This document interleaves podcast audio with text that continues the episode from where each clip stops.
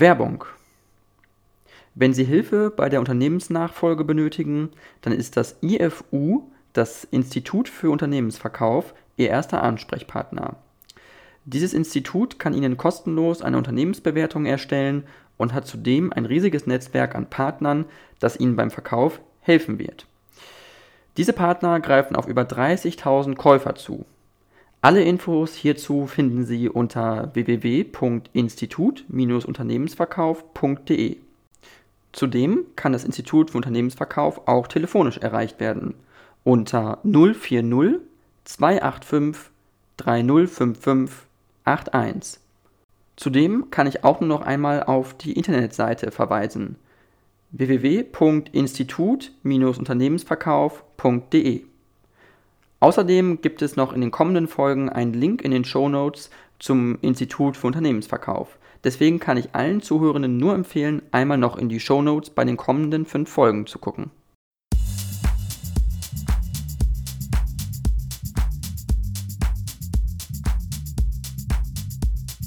Ja, äh, dann äh, vielen, vielen Dank, ähm, Herr Scharping, Rudolf Scharping. Sie sind äh, ein deutscher äh, Politiker äh, und Sportfunktionär. Sie waren ähm, Ministerpräsident von Rheinland-Pfalz äh, von 1991 bis 1994.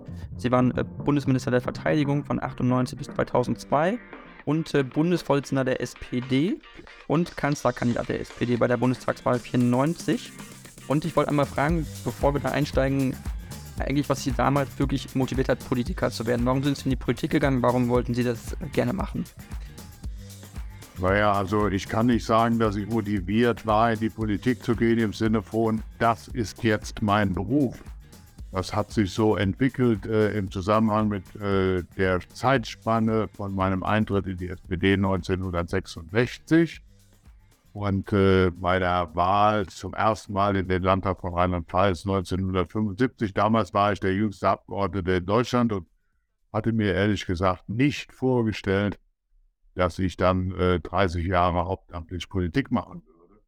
Aber es hat sich dann so ergeben, wie das manchmal ja so ist. Sie fangen ein Studium an und wissen auch nicht, äh, was äh, ihr Lebensweg, was ihre berufliche Karriere, was ihre äh, Stationen sein werden. Mhm, verständlich, auf jeden Fall. Ähm, äh, aber warum hatten Sie sich damals für die SPD entschieden? Warum war es nicht beispielsweise CDU oder äh, die FDP? Also warum, warum die Sozialdemokraten? Ja, ich hatte als äh, Schüler äh, einmal in der Familie mit äh, sieben Kindern, ich war das älteste davon, äh, die Erfahrung gemacht, dass Aufstieg und Portemonnaie der Eltern zusammenhängen können. Und das fand ich nicht so gut. Äh, zu dieser Zeit, äh, als ich aufs Gymnasium kam, 1958, gab es noch Schulgeld. Und äh, das konnten meine Eltern nicht bezahlen. also ging es darum, Leistungen so zu bringen, dass man das Schulgeld wie Stipendium praktisch erlassen bekommt. das ist dann glücklicherweise gelungen, aber fair fand ich das trotzdem nicht. später war ich dann Klassensprecher, Schulsprecher, alles, was man so macht, wenn man so ein bisschen aktiv ist für die Gemeinschaft. Das hatte ich gewissermaßen von Kindesbeinen an gelernt in der Familie, dass man Verantwortung übernimmt für seine jüngeren Geschwister, für alle anderen, die so da sind, äh, auch äh, an andere Verhältnisse innerhalb der Nachbarschaft etc. etc. Lange Rede, kurzer Sinn. Ich hatte durch äh, familiäre Erfahrung, äh, durch äh, Erziehung und anderes Verantwortung äh, gelernt, auch andere mit zu übernehmen und fand das dann am besten aufgehoben innerhalb der Sozialdemokratie. Mhm. Absolut äh, nachvollziehbar. Ähm, das, ähm, was mich jetzt interessieren würde, ähm, und ich glaube auch meine Zuhörerinnen und Zuhörer, äh, viele von den Zuhörerinnen und Zuhörern waren, glaube ich, noch nicht so Politik äh, interessiert, als sie damals angetreten sind als Kanzlerkandidat. Ähm, viele waren vielleicht auch noch gar nicht geboren, äh, weil viele Zuhörerinnen und Zuhörer sind auch so um die 20 bis 25. Aber mich würde es trotzdem interessieren, ähm, was das für eine Situation war, damals da anzutreten in der Bundestagswahl und auch gegen Helmut Kohl anzutreten, der schon lange, lange Zeit vorher Bundeskanzler gewesen ist. Was war das für eine Situation damals? Können Sie das vielleicht ein bisschen beschreiben? Ja, das Umfeld war sehr stark geprägt äh, durch äh, zwei Entwicklungen. Die eine betraf Deutschland und ist besonders glücklich, die andere betraf die Sozialdemokratie und ist besonders unglücklich. Äh, mit Deutschland meine ich die deutsche Einheit, an der übrigens Helmut Kohl sehr große Dienste hat. Und die daraus entstehenden Chancen und Möglichkeiten. Natürlich auch Herausforderungen, natürlich auch Schwierigkeiten, aber Insgesamt war das ja eine riesengroße Chance und auch ein sehr, sehr großes Glück, dass wir ohne Krieg, ohne Waffen, äh, auf friedliche Weise und äh, als Folge des zivilen Engagements der Bürgerinnen und Bürger in der damaligen DDR Deutschland wieder als gemeinsames Land herstellen konnten. Unglücklich war, dass die Sozialdemokratie in dieser Zeit keine tragfähigen, auch keine zukunftsfähigen Antworten gefunden hat auf alles, was mit dieser deutschen Einheit zu tun hat und den Folgen, die das dann in Europa äh, und äh, auf der Welt haben würde. Das betrifft die Außen- und Sicherheitspolitik, das betrifft manches in der notwendigen Anpassung, Reform des Sozialstaates und es betrifft auch etwas, was oft unterschätzt wird, nämlich den Respekt vor der Lebensleistung derer, die in einem völlig anderen politischen und sozialen System äh, ihr Leben gestalten äh, und äh, äh ihre Zukunft äh, organisieren wollten, mussten. Mhm. Äh, der damaligen DDR. Und diese Lebensleistung ist zum Teil missachtet worden und das hat mit Betriebsschließungen zu tun und mit vielem anderen. Ich will da nicht näher drauf eingehen. Jedenfalls die Sozialdemokratie hat äh, in diesen Aspekten nicht immer wirklich äh, zukunftsfeste, äh, tragfähige Antworten gefunden und sich dann auch noch äh, personelle Konflikte geleistet. In dieser Situation hatte ich mir dann überlegt, willst du da äh, ein Mitwirkender am Rande, äh, ein mehr oder weniger aktiver Zuschauer sein oder willst du mitten reingehen und das versuchen selbst zu ändern? Ich habe mich dann für das Zweite entschieden, was ein ziemliches Risiko war, denn ähm, aus dem ziemlich sicheren, gerade gewonnenen Amt des Ministerpräsidenten nach 44 Jahren CDU in Rheinland-Pfalz äh, wieder herauszugehen. Das äh, war persönlich nicht so ganz einfach. Politisch war es risikoreich. Ich fand es trotzdem richtig, habe es gemacht und äh, bereue es im Übrigen auch nicht. Okay, ähm, Sie haben es nur kurz angesprochen. Es ging um auch innerparteiliche Konflikte in der SPD. Ähm, es wurde beschrieben, Sie äh, gemeinsam mit Gerhard Schröder und Oskar Lafontaine bildeten damals die sogenannte Troika. Ich weiß nicht, ob Sie es selber so beschreiben würden, so steht zumindest im Internet, dass äh, Sie also diesen Wahlkampf zusammen mit den beiden Kollegen bestritten haben, aber es da auch eben äh, durchaus Konkurrenz gab. War das äh, äh, schwierig? War das mit ein Grund, warum es die SPD dann nachher nicht ganz vor die CDU geschafft hat, einfach wegen dieser personellen ähm, Streitigkeiten, die es da gab? Nein, es gab keine Streitigkeiten äh, und man muss äh, eine journalistische Zuspitzung äh, nicht immer für die Wirklichkeit halten. Manchmal wird die Wirklichkeit zugespitzt, manchmal wird in der Zuspitzung auch eine gewisse, wie soll man sagen, Verfälschung oder mindestens Akzentverschiebung vorgenommen. Was meine ich damit?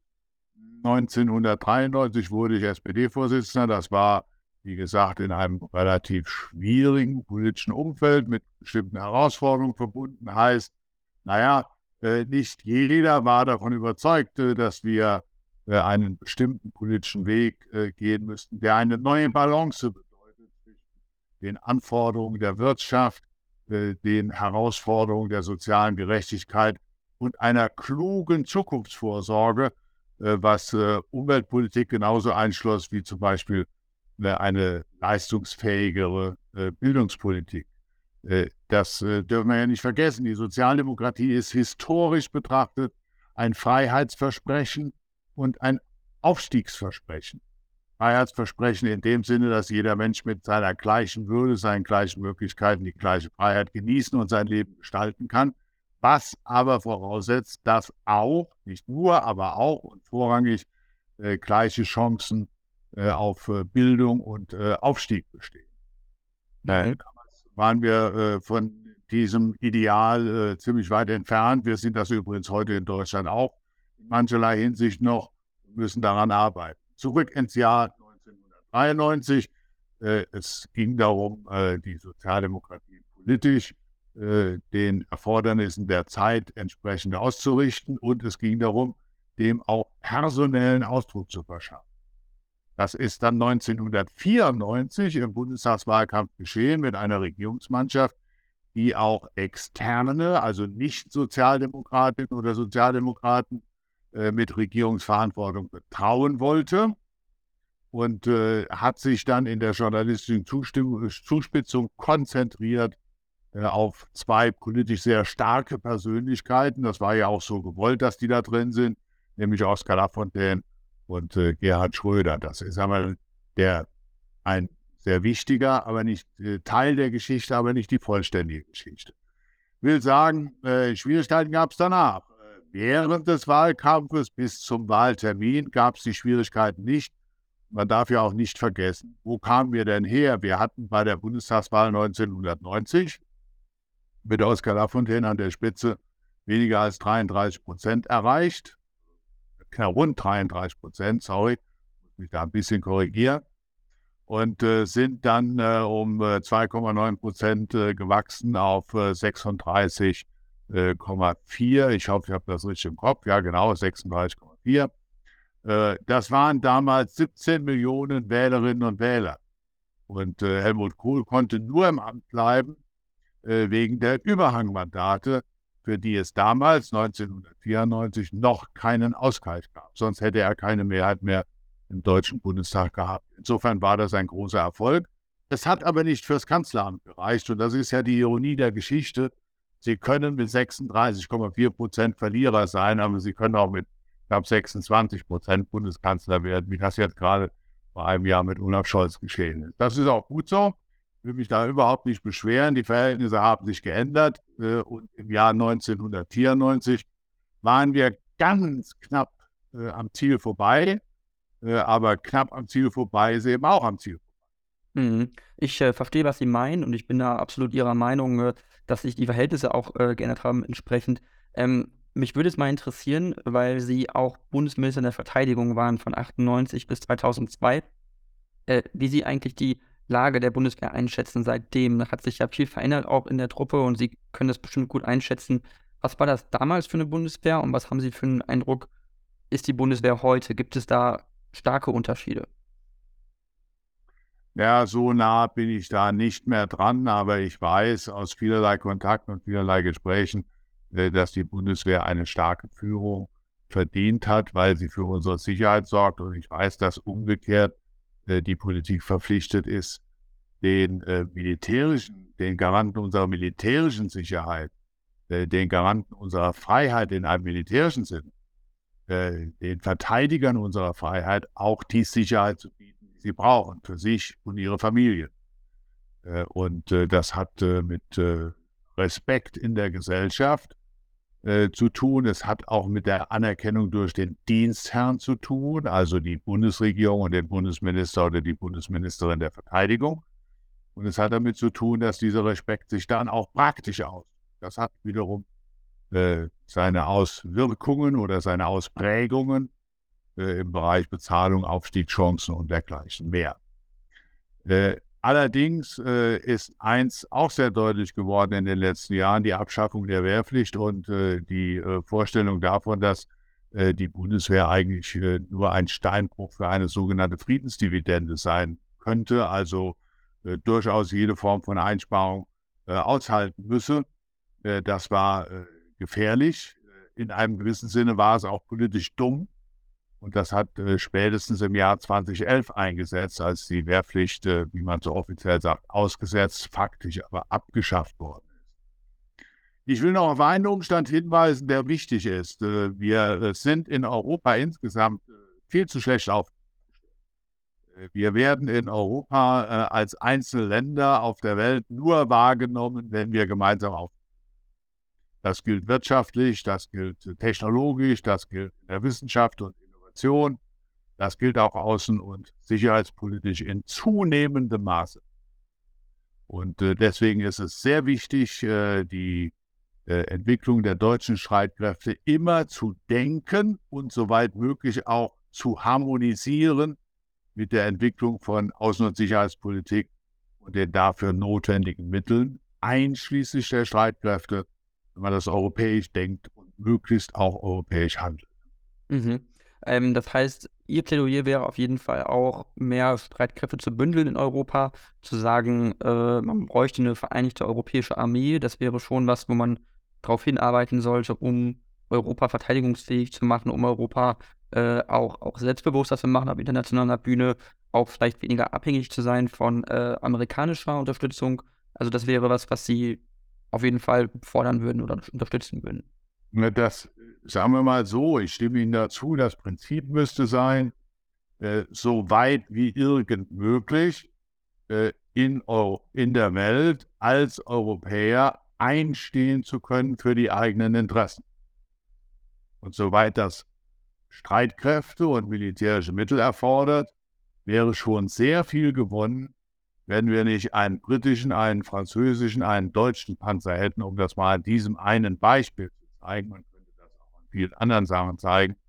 Nicht Land für Land äh, oder Gruppe von Ländern für Gruppe von Ländern unterschiedliche Waffensysteme zu haben. Das heißt immer auch unterschiedliche Logistik, unterschiedliche Instandsetzung, unterschiedliche Ingenieure, unterschiedliche Anforderungen äh, und so weiter und so weiter. Also das ist ein sehr kompliziertes, vielfältiges und teures, ineffizientes äh, Geflecht, äh, alleine wenn ich an die Ausrüstung äh, von Streitkräften denke.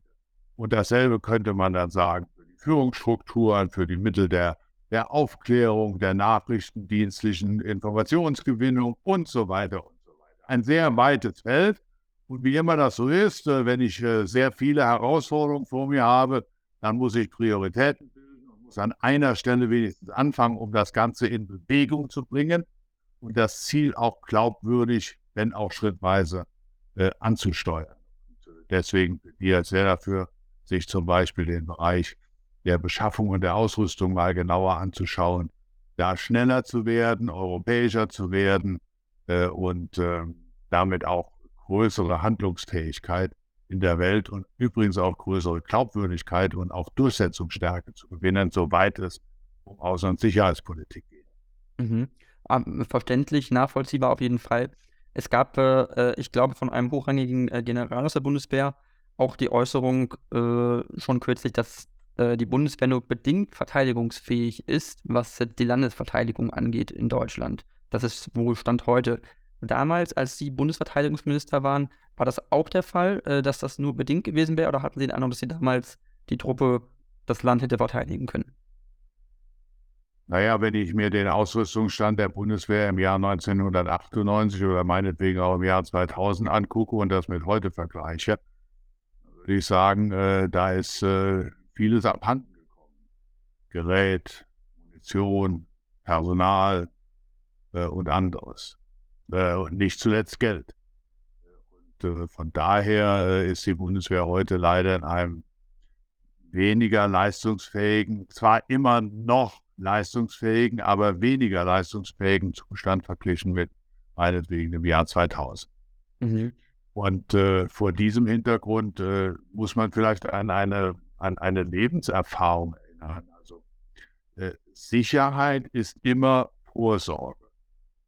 Sie fangen ja nicht an, sich um die Sicherheit Ihres Hauses oder Ihrer Wohnung zu kümmern, äh, wenn es brennt oder wenn der Einbrecher drin ist. Das machen Sie ja vorher klugerweise. Und äh, sie bauen auch keine Feuerwehr auf, äh, wenn das Dorf brennt. Das haben sie auch vorher. Und die Sicherheit äh, im Inneren unseres Landes äh, ist äh, klugerweise zunächst auf Prävention, auf Vorsorge aufgebaut.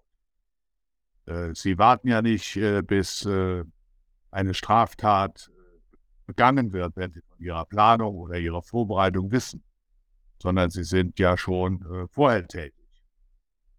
Und äh, genauso ist es mit äh, der Sicherheit eines Landes.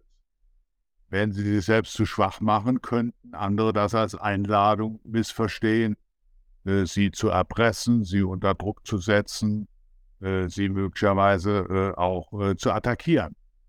wir lernen das gerade im Zusammenhang mit der Ukraine, wo, sagen wir mal, gewisse militärische Schwächen, äh, wo äh, gewisse schwere Mängel im System eines Rechtsstaates, wenn man an das Stichwort Korruption oder anderes in der Ukraine denkt, äh, auf der einen Seite waren und auf der anderen Seite ein brutaler, imperialistischer äh, Angriffskrieg äh, vorbereitet, geplant und leider auch durchgezogen. Mhm. Das ist in vollem Gange. Und äh, wir müssen uns schon bewusst machen, das ist nicht nur ein Angriff auf die Ukraine, das ist auch ein Angriff auf die Nachkriegsordnung, sowohl äh, aus den 1950er Jahren wie auch auf die europäische Nachkriegsordnung nach dem Ende des Kalten Krieges. Also äh, das begann ja mit Entwicklungen wesentlich früher, vor 1990, vor der deutschen Einheit, vor dem Fall der Mauer, äh, vor der Überwindung der europäischen Spaltung. Äh, aber äh, seit der Überwindung der europäischen Spaltung äh, hat man sich auf äh, verschiedenste Prinzipien und Methoden der Zusammenarbeit, Austausches und des gegenseitigen Respekts, wenn ich mal so formulieren darf, äh, verständigt. Das alles wird jetzt angegriffen von Russland und das Schlachtfeld ist die Ukraine, aber äh, die Auseinandersetzung geht viel weiter als nur um die Freiheit und territoriale Integrität äh, der Ukraine selbst. Mhm.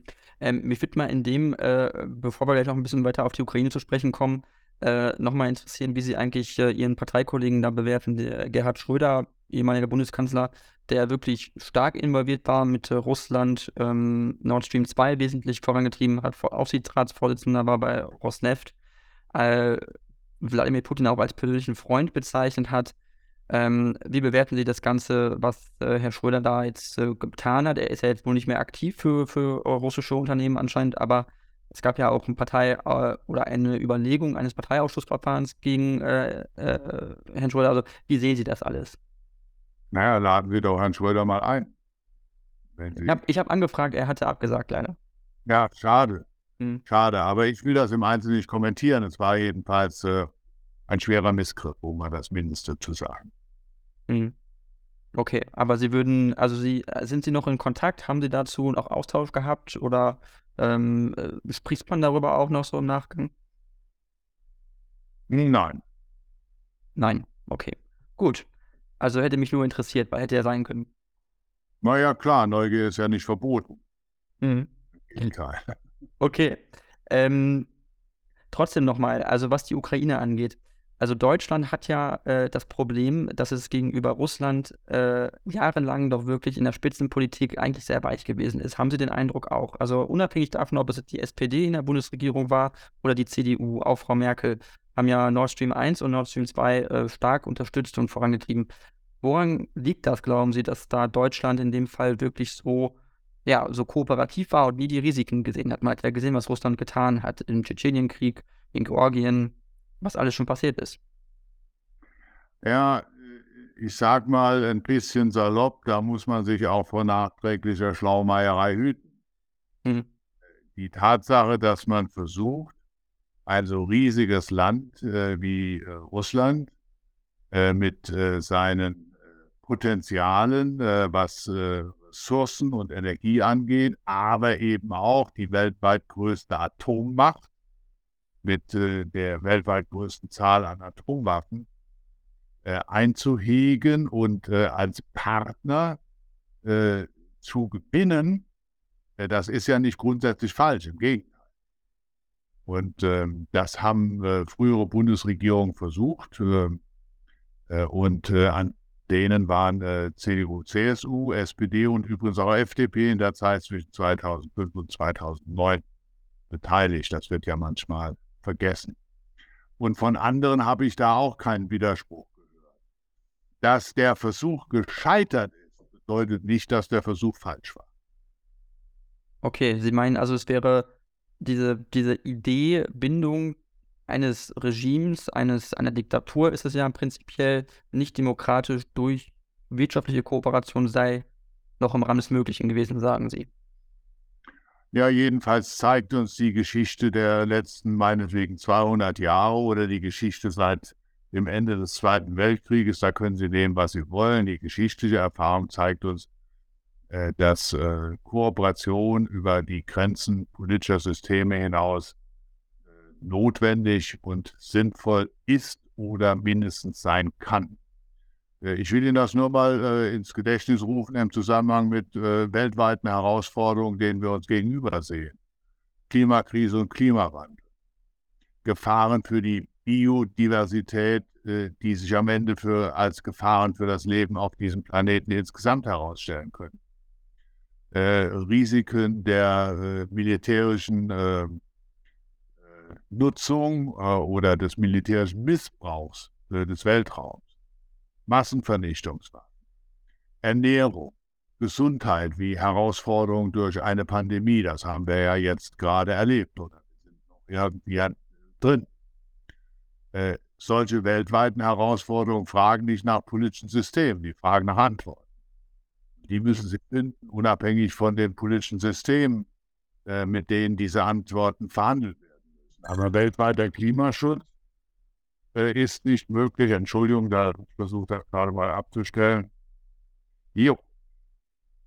Also äh, alle diese, diese globalen Herausforderungen, wenn wir gewissermaßen äh, eine, eine Strategie verfolgen wollten nach dem Motto, über diese Themen reden wir nicht. Wir versuchen keine praktischen Fortschritte mit autokratisch regierten Ländern zu finden, sondern nur unter Demokratien. Äh, dann werden wir keine weltweit tragfähige Lösung finden. Mhm. Äh, andere Demokratien äh, machen das ja auch äh, durchaus sehr praktisch, denn sie arbeiten äh, mit zum Teil hochproblematischen, autoritären, diktatorischen Regimen, Regierungen und so weiter zusammen, weil sie sehr genau wissen, dass es äh, überragende gemeinsame Interessen gibt, selbst wenn man äh, sehr fundamental unterschiedliche Haltungen hat im Zusammenhang mit persönlicher Freiheit, Würde des einzelnen Menschen, unabhängig von seiner Hautfarbe, seinem Geschlecht, seiner sexuellen Orientierung oder was immer man heranziehen wollte. Und ähm, von daher denke ich, ist das klug, sich immer klar zu machen, dass weltweite Herausforderungen jetzt Antworten erfordern und nicht darauf warten können, äh, bis man äh, sich über Fragen von Demokratie, persönlicher Freiheit, Rechtsstaatlichkeit und dergleichen verständigt hat. Mhm. Ähm, Frau Merkel, Angela Merkel war ja 16 Jahre lang Bundeskanzlerin für die CDU, ähm, hatte, ist in Ostdeutschland aufgewachsen, äh, sprach auch Russisch und hatte schon auch durchaus äh, engere Kontakte versucht zu pflegen, glaube ich, zu Russland. Äh, viel mit äh, Putin auch verhandelt im Minsk-Format, nachdem 2014 die Krim annektiert worden ist. Ähm, sich sehr bemüht darum. Glauben Sie, dass Frau Merkel trotzdem Fehler gemacht hat mit dem im Umgang mit Russland, äh, den, dieses Land als, als Risikofaktor einzuschätzen in Europa? Ich muss Ihnen ehrlich sagen, das ist mir zu billig. Das ist mir einfach zu billig, weil Frau Merkel das nie alleine gemacht Mhm. Und auch Deutschland hat das nie alleine gemacht. Also das Normandie-Format, um nochmal dieses eine einzige Beispiel herauszugreifen, Minsk I und Minsk II, das war immer ein internationaler Prozess. Das war nie ein gewissermaßen deutsch-russischer Prozess. Einfach Unsinn, sowas zu behaupten. Und äh, schiebt äh, Menschen Verantwortung zu. Das mag ja schlagzeilenträchtig sein, das mag ja auch, äh, äh wie auch immer, äh, bestimmten Vorbehalten äh, entsprechen oder Vorurteilen oder was auch immer, äh, aber mit einer halbwegs korrekten politischen Abbildung der damaligen Kontexte, der damaligen Bedingungen hat das alles nichts zu tun. Äh, insofern äh, halte ich äh, diese Fokussierung nach dem Motto, Frau Merkel hat dies oder jenes, das halte ich alles für sehr, sehr vordergründig am Ende des Tages führt es in die Irre. Daran will ich mich nicht beteiligen. Mhm. Okay, aber nur als Beispiel äh, angeführt. Ich will das Argument mal weiterführen, weil wir haben eben gesehen, wir haben ja zwei Pipelines gehabt nach Russland, Nord Stream 1 und 2, mit denen wir Gas durch Gas beliefert worden sind. Währenddessen gab es aber kein einziges Flüssiggasterminal in Deutschland. Hätte man da nicht strategisch trotzdem überlegen müssen, kann man auch wegbringen von Frau Merkel und die gesamte Energieversorgung in Deutschland gibt es ja eine Verantwortung für äh, auf Regierungsebene dass man das auch mit Flüssiggasterminals austariert, zumindest, dass man noch Alternativen hat. Also das, das ist ja was, was man schon kritisieren kann. Ja, äh, dass äh, wir als äh, rohstoffarmes Industrieland auf Diversifikation setzen müssen, sowohl was unsere Rohstoff- und Energiequellen angeht, wie auch was unsere Märkte angeht. Das ist ja eigentlich eine Binsenweisheit. Aber im Zusammenhang mit äh, dem Erdgas und auch dem Erdöl und anderen Rohstoffen aus Russland äh, war es so, dass äh, die Überlegungen hinsichtlich der Preiseffekte äh, und äh, der, des Transports äh, von Gas durch Leitungen alles andere stark überwogen haben. ich will darauf hinweisen, dass ähm, wir in Deutschland uns keinen Gefallen tun, wenn wir isoliert darüber sprechen. Denn wir beziehen jetzt flüssig Gas, das durch Fracking in den USA gewonnen wird. Zum Beispiel verbieten aber die Gewinnung von Schiefergas in Deutschland. Ähm, hm. Das am Ende wirklich so zusammenpasst, da würde ich jedenfalls mal eine Diskussion anmahnen, hm. auch ein Fragezeichen machen. Äh, wir müssen äh, vielleicht in Deutschland nicht nur äh, nach hinten schauen und die Frage stellen, hätten wir das damals besser machen können. Wir hätten das besser machen können, ganz sicher. Aber dann müssen wir auch die Frage beantworten, was hätten wir denn besser machen können?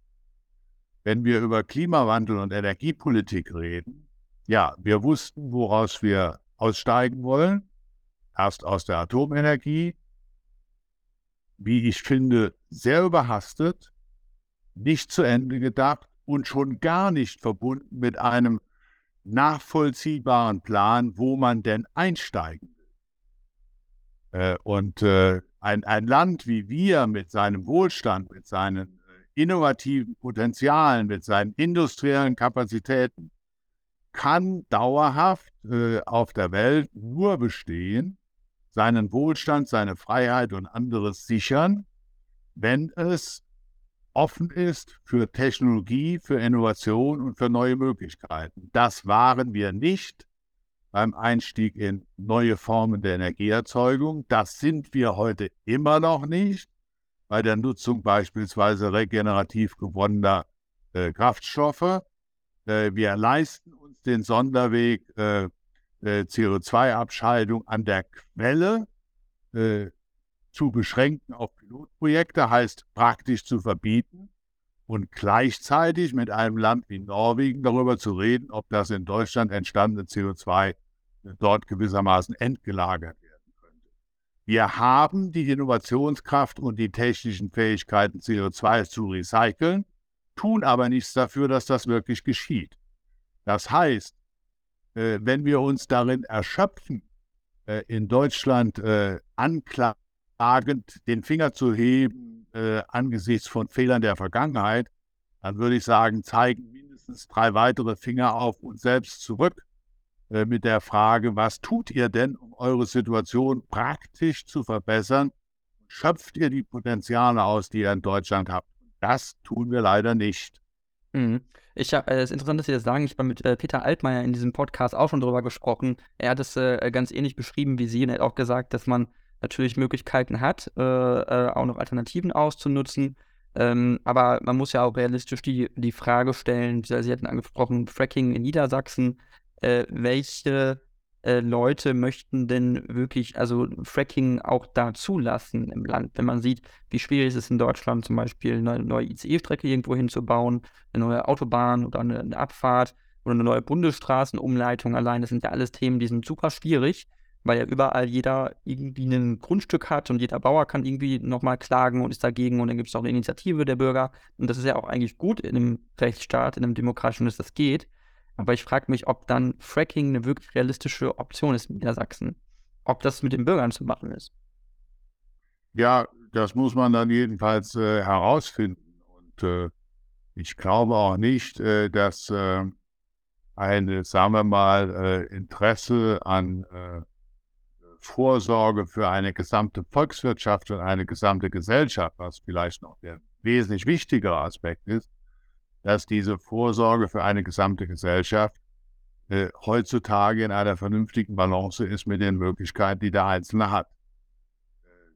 Und äh, es ist auch auf der Welt nicht sehr glaubwürdig, wenn wir sagen, passt mal auf, wir wissen, wie Wirtschaft geht, wir wissen, wie Demokratie geht, wir wissen, wie Technologie geht, wir äh, laufen überall herum mit dem moralisch erhobenen Zeigefinger, lösen aber die bei uns zu Hause lösbaren Probleme nicht so, dass es für andere Gesellschaften und andere politische Systeme oder Volkswirtschaften überzeugend ist.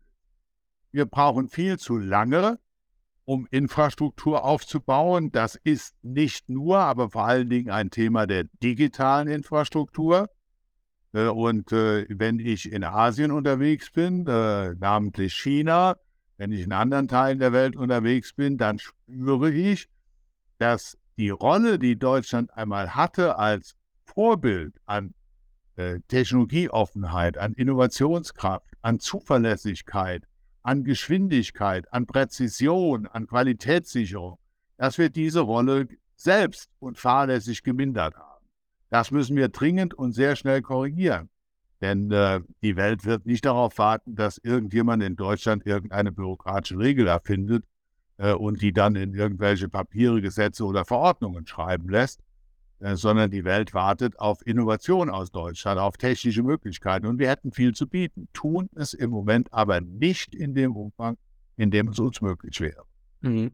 Äh, Sie haben es angesprochen, äh, China ist ein Thema, was ich jetzt auch gerne nochmal anreißen würde, was ganz spannend ist. Sie haben da ja auch einen thematischen Schwerpunkt ähm, und wissen viel über das Land. was schätzen Sie ein, wie China als Land und auch als, ja, als politischer Partner demnächst einzuschätzen ist. Es gibt ja viele Stimmen aus der Wirtschaft, die sagen, äh, Unternehmer, die haben äh, ihre Firmen in China verkauft zum Beispiel, weil sie sagen, das Land ist nicht mehr berechenbar, die Politik ist nicht mehr berechenbar. Mit erst mit der Null-Covid-Politik, dann wurde alles wieder aufgemacht. Wesentliche Teile der Bevölkerung sind nicht geimpft, man weiß nicht, wie die Risiken sind. Ähm, äh, man weiß auch nicht, was mit Taiwan passiert. Äh, ist, äh, will China Taiwan angreifen, ja oder nein? Also das sind ja alles Themen, die sind total un wegbar. Man weiß nicht, wie berechenbar dieses Regime ist. Also, was ist Ihre Einschätzung? Was würden Sie auch Leuten raten? Na, jetzt haben Sie aber einen ziemlichen Strauß von äh, Themen aufgemacht, äh, zum Teil mit, äh, wie ich das jedenfalls empfinde, ne, äußerst plakativen äh, Formulierungen. Fangen wir mal mit einer an. Innovation und äh, deutsche Firmen und, und Mittelstand oder wer auch immer. Wer hat denn in den letzten zwei Jahren in China ein Unternehmen zugemacht? So hatten Sie das gerade formuliert. Mhm. Es gibt äh, mittelständische Unternehmer, die das äh, gemacht haben. Äh, ich kann Ihnen nicht, ich müsste ich raussuchen, welche Firma das war, aber da gibt es äh, äh, äh das schon gestern noch in der Zeitung, in der FAZ, also das kann ich für Sie raussuchen, wenn Sie möchten. ist nachzulesen. Ja, also ich äh, bin ein regelmäßiger Leser, nicht nur, aber eben auch der FAZ und äh, ich kenne diese Nachrichten nicht. Dass es Zweifel gibt an der äh, Wettbewerbs- Fairness oder der Gleichheit der Wettbewerbsgrundlagen, an der Verlässlichkeit bestimmter Regulierungen, also Gesetze und äh, anderer äh, Umstände des Wirtschaftens. Äh, das ist äh, das ist richtig. Das teile ich auch. Und äh, da muss die chinesische Führung für mehr Transparenz und für, für mehr, für mehr Verlässlichkeit sorgen. Ganz ohne jeden Zweifel. aber nehmen Sie mal das, das Beispiel Innovation. Ich habe mal einfach so eine Frage. Können Sie sich vorstellen, dass es in China Gerichtshöfe gibt, die wachen über den Schutz geistigen Eigentums? Bin ich überfragt, kann ich nicht sagen. Ja. Ich... Wahrscheinlich nicht, meinen Sie. Ja, es gibt aber über 30. Mhm. Und äh, in China sind äh, vor Corona mehrere Milliarden US-Dollar Strafen verhängt worden gegen chinesische Firmen und chinesische Kopierer, äh, wegen Verletzung geistigen Eigentums. Übrigens nicht nur westlicher Firmen. Wissen Sie, eigentlich ist das ja äh, relativ klar. Wenn ein Land wie China äh, über lange Zeit und mit hohem Aufwand selbst geistiges Eigentum aufbaut, wenn ein Land wie China beispielsweise im Bereich der Informationstechnik äh, mittlerweile in der Spitze der äh, angemeldeten Patente liegt, äh, dann entsteht ein Interesse, nämlich geistiges Eigentum zu schützen. Und wir in Deutschland oder wir in Europa sind manchmal in der Gefahr, äh, unseren gegenwärtig erreichten Stand für das Nonplusultra zu halten, ohne zu fragen, wie ist denn das eigentlich entstanden? Und ich will das an zwei Beispielen deutlich machen. Ein Beispiel liegt sehr weit zurück. Made in Germany ist ein Qualitätssiegel. Denken wir, stimmt auch, ist aber entstanden, weil die Deutschen die britischen Dampfmaschinen nachgebaut haben, auf gut Deutsch kopiert, und weil die Briten damals die Macht hatten, international durchzusetzen, dass die deutschen Nachbauten gekennzeichnet werden müssen. So ist Made in Germany entstanden, als Bezeichnung für einen Nachbau, eine Kopie, eine Fälschung. Das war eine aktive, der Versuch einer aktiven Behinderung, man könnte auch sagen Diskriminierung äh, der deutschen Technik, die damals hinter der britischen zurücklag. Ja? Und äh, kaum hatten die Deutschen begonnen, äh, diese äh, Diskriminierung in ein Qualitätssiegel zu verwandeln, begannen sie andere des Kopierens und der Fälschung zu bezichtigen. Das können Sie in der deutschen Wirtschaftspresse nachlesen. In der Zeit zwischen dem Ersten und dem Zweiten Weltkrieg waren die Deutschen zum Beispiel gegenüber den Amerikanern sehr auf diesem, in Anführungszeichen, Konfliktpfad, nach dem Motto, jetzt fangen die Amerikaner an, alles nachzubauen.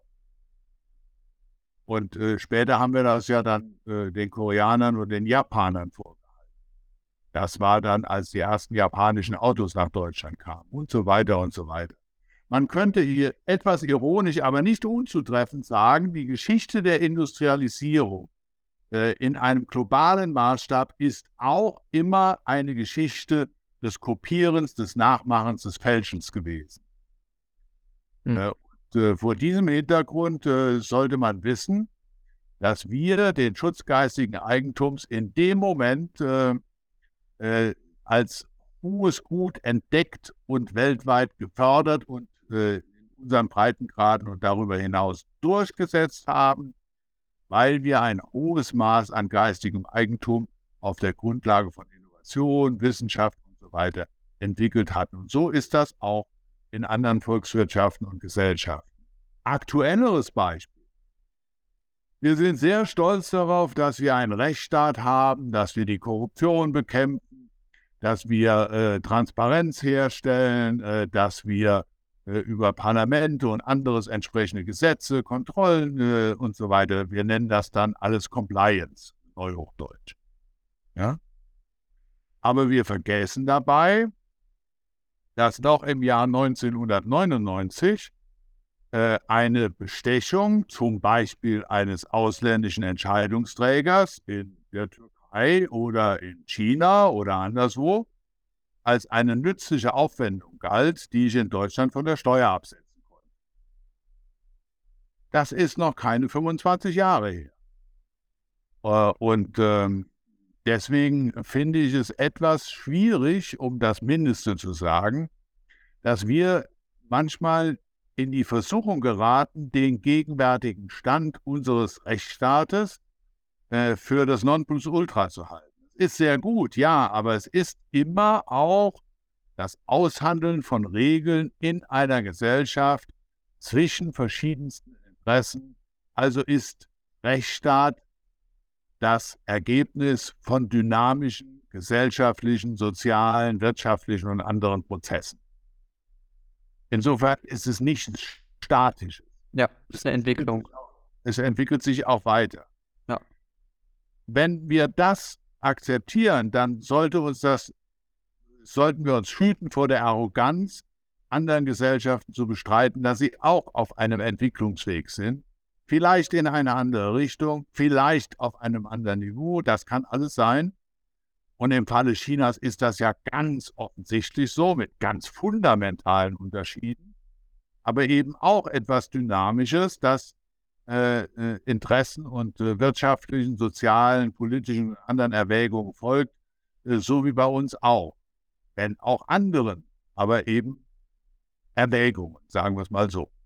Hm. Und unterm Strich würde ich mal sagen, die Chinesen hatten am Schutz geistigen Eigentums kein Interesse, jedenfalls kein, kein wirkliches, solange sie nicht selbst geistiges Eigentum hatten, das sie für schützenswert erachtet haben. Das hat sich geändert. Mhm. Seit ja? wann, das, das, das würde mich seit wann gibt es das denn, diesen, diese, diese Gerichte oder diese, diese Beobachtung dessen erst seit kurzem? Weil das ist ja mittlerweile. Nein, das, das, entwickelt sich schrittweise seit zehn Jahren. Seit zehn Jahren auch. Hm. Seit gut zehn Jahren. Jeder, der will, kann das auch beobachten. Hm. Weil das ja nicht nur eine Frage ist, ob ich solche Gerichtshöfe einsetze, sondern wie sind die Richter ausgebildet, wie unabhängig sind die Richter, welche Urteile fällen die und so weiter und so weiter.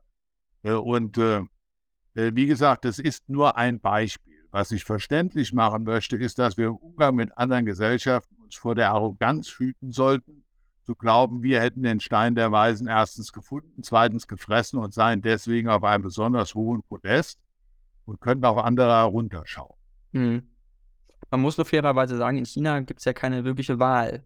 Das ist ja schon ein Fakt. Also ich äh, verstehe Ihre Argumente und ich kann das auch alles ein Stück weit mitgehen. Aber äh, in China, China ist ein Land, was eine, trotzdem ein Einparteienstaat ist, eine Einparteiendiktatur. Da hat man ja nicht die Wahl zwischen Partei A, B und C. Also wenn man das zumindest schon mal da hinkommen würde, wäre das ja schon mal eine positive Entwicklung. Aber das ist ja so nicht in China. Und das ist ja Taiwan ist ja ein super Beispiel dafür, wie Demokratie in einem China aussehen kann. Da äh, würde ich Ihnen aber auch mal äh, einen, einen, Rückblick äh, ans Herz legen, nämlich äh, unabhängig von der Demokratiefrage, die allerdings eine zentrale ist. Es ist nicht die einzige, aber es ist eine zentrale. Und äh, das Taiwan des Chiang Kai-sheks war eine Militärdiktatur, die sich dann langsam gewandelt hat in ein demokratisches äh, System äh, der repräsentativen Demokratie. Und äh, es hat sich ja jetzt hier in, äh, in Deutschland äh, und in anderen Teilen Europas eingebürgert, von systemischer Rivalität zu reden. Also die Demokratien gegen die autoritären Staaten. Auf wen beziehen wir das? Auf China? Im Wesentlichen und auf Russland, würde ich sagen. Und Saudi-Arabien? Und wie sieht das in Afrika aus oder in Ägypten oder in Marokko? Und wo wollen wir das anwenden? Das ist alles erstmal nur eine skeptische Frage. Mhm. Ja, also äh, man begibt sich ja immer in die Gefahr, China wegen seiner Größe, die Amerikaner sagen zutreffend, wie ich finde, China ist von seiner Größe, von seiner wirtschaftlichen Macht und seiner politischen Ambition her eine Herausforderung für die USA und ihre Stellung in der Welt, nämlich als Nummer eins. Das ist richtig. Ja. Äh, allerdings, wenn wir unvoreingenommen uns umschauen, dann wissen wir auch, schon die Ausprägung, die Ausprägung von Demokratie kann sehr unterschiedlich sein. Äh, ich wollte bestimmte Prinzipien der amerikanischen Demokratie in Deutschland nicht sehen weil Mitglied äh, des Senats, da müssen Sie schon äh, hohe, relativ hohe, äh, zweistellige US-Millionen-Dollar-Beträge äh, auf den Tisch des Hauses bringen können, äh, bevor Sie auch nur annähernd die Chance haben, für den Senat zu kandidieren. Mhm. Ja? Ich habe einen alten Freund, äh, der leider verstorben ist, sagen wir mal einen alten Gesprächspartner, Fritz Stern, deutsch-jüdischer Historiker, äh, der äh, mit seiner Familie in die USA fliehen musste, dann äh, an der Columbia-Universität gelehrt hat. Den kannte ich, weil ich in der Bundeswehr durchgesetzt hatte, dass man auf bestimmte Traditionen, die mit der Wehrmacht zu tun haben, komplett verzichtet. Dann ist eine Kaserne umbenannt worden von einem, ich sag mal, etwas überspitzt Nazi-General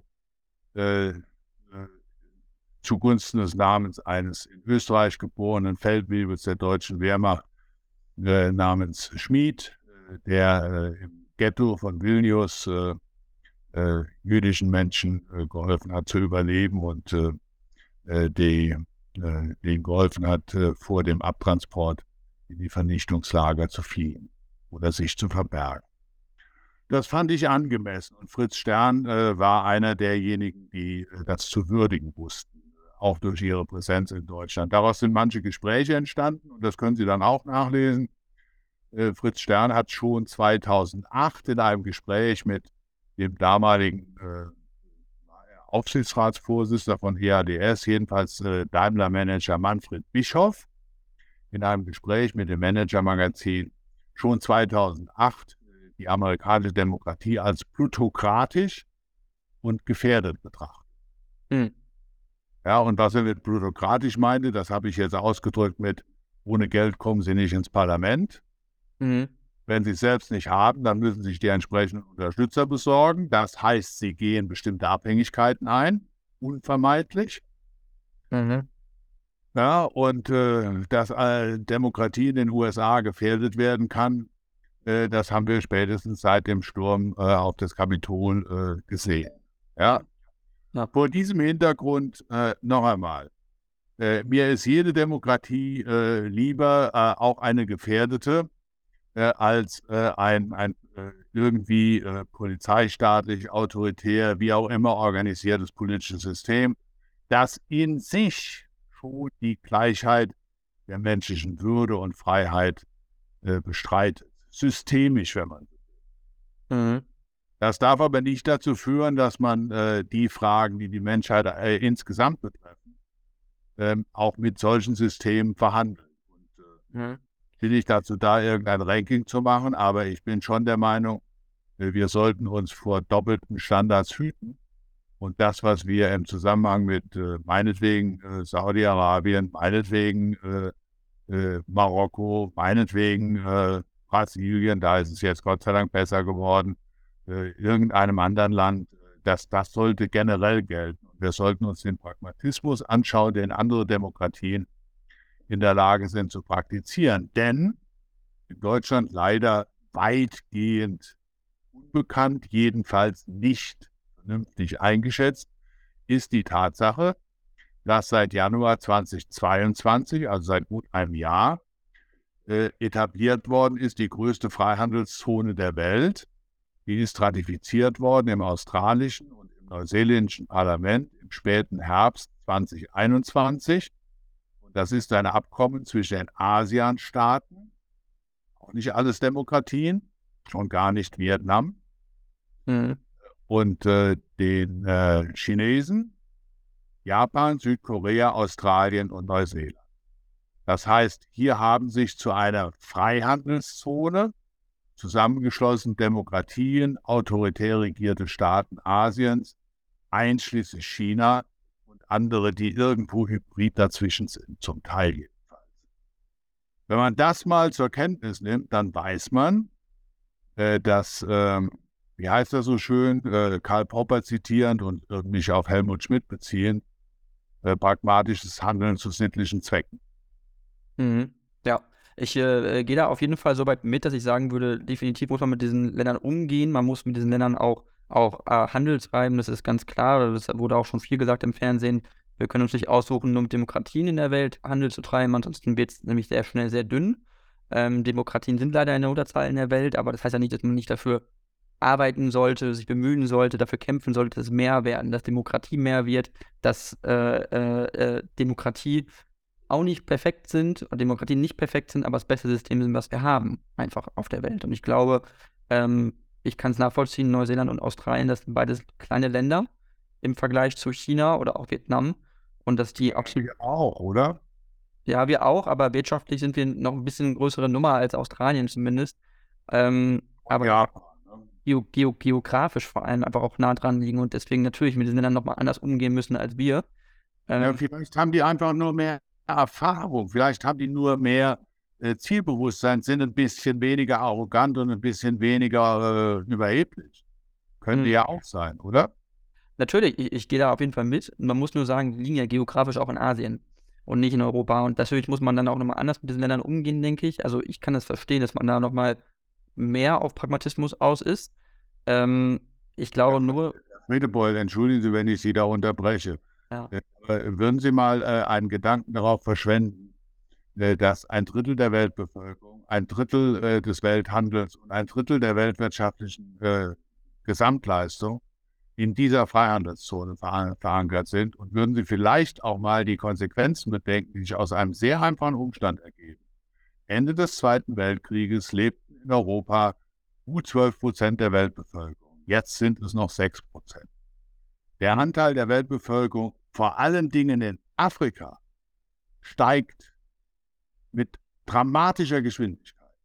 Und wenn Freunde von mir aus Afrika zurückkommen aus Gesellschaft mit einem Durchschnittsalter von unter 20 Jahren, dann können Sie sich vielleicht vorstellen, dass uns alles Mögliche vielleicht ganz gut bekommt. Eines mit Sicherheit nicht.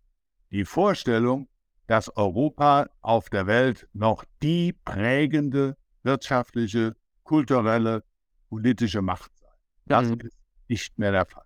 Mhm. Ne, ich gehe da soweit mit. Ähm, ich glaube, dass das auf jeden Fall so ist, dass wir bevölkerungsmäßig auf jeden Fall schrumpfen weltweit. Am gesamten Anteil sehe ich, ist ja so definitiv. Heißt aber nicht, dass man sich dennoch bemühen sollte, äh, Werte, äh, Freiheit, Demokratie hochzuhalten und auch zu versuchen, äh, das in der Welt, äh, in die Welt hinauszutragen, insbesondere in Asien, auch in Afrika, ähm, äh, weil diese Länder und diese Bevölkerung das ja auch möchten und auch wollen. Also sieht man ja im Iran, man sieht das in Syrien, man sieht das in Tunesien. Also egal wo eigentlich, die Leute möchten ja frei sein, die möchten so leben wie wir im Westen, aber sie können es häufig nicht, weil die Regime sie nicht dazu, ihnen nicht Freiheit geben. Ja, aber äh, ich stimme Ihnen zu, wenn Sie von, äh, sagen wir mal, äh, von Ländern reden, wie, wie Sie gerade, äh, wie, die Sie gerade genannt haben. Das sind aber, sagen wir, äh, Diktaturen wie zum Beispiel im Iran, wenn Sie nach Ägypten gehen, äh, ist schon anders. Und Sie werden sich vielleicht erinnern an den arabischen Frühling und die großen Hoffnungen, die damit verbunden waren. Sie werden auch sehen, was daraus geworden ist. Und äh, ich glaube, wir machen hier bei uns einen sehr großen Fehler. Wir meinen, äh, Demokratie und Rechtsstaatlichkeit seien gewissermaßen Maschinen, die man exportieren kann. Mhm. Das ist in meinen Augen vollkommen falsch und auch gefährlich, weil Demokratien und Rechtsstaaten sind an kulturelle Voraussetzungen mit ihren historischen Prozessen, ihren langen Kämpfen, ihren Auseinandersetzungen gebunden.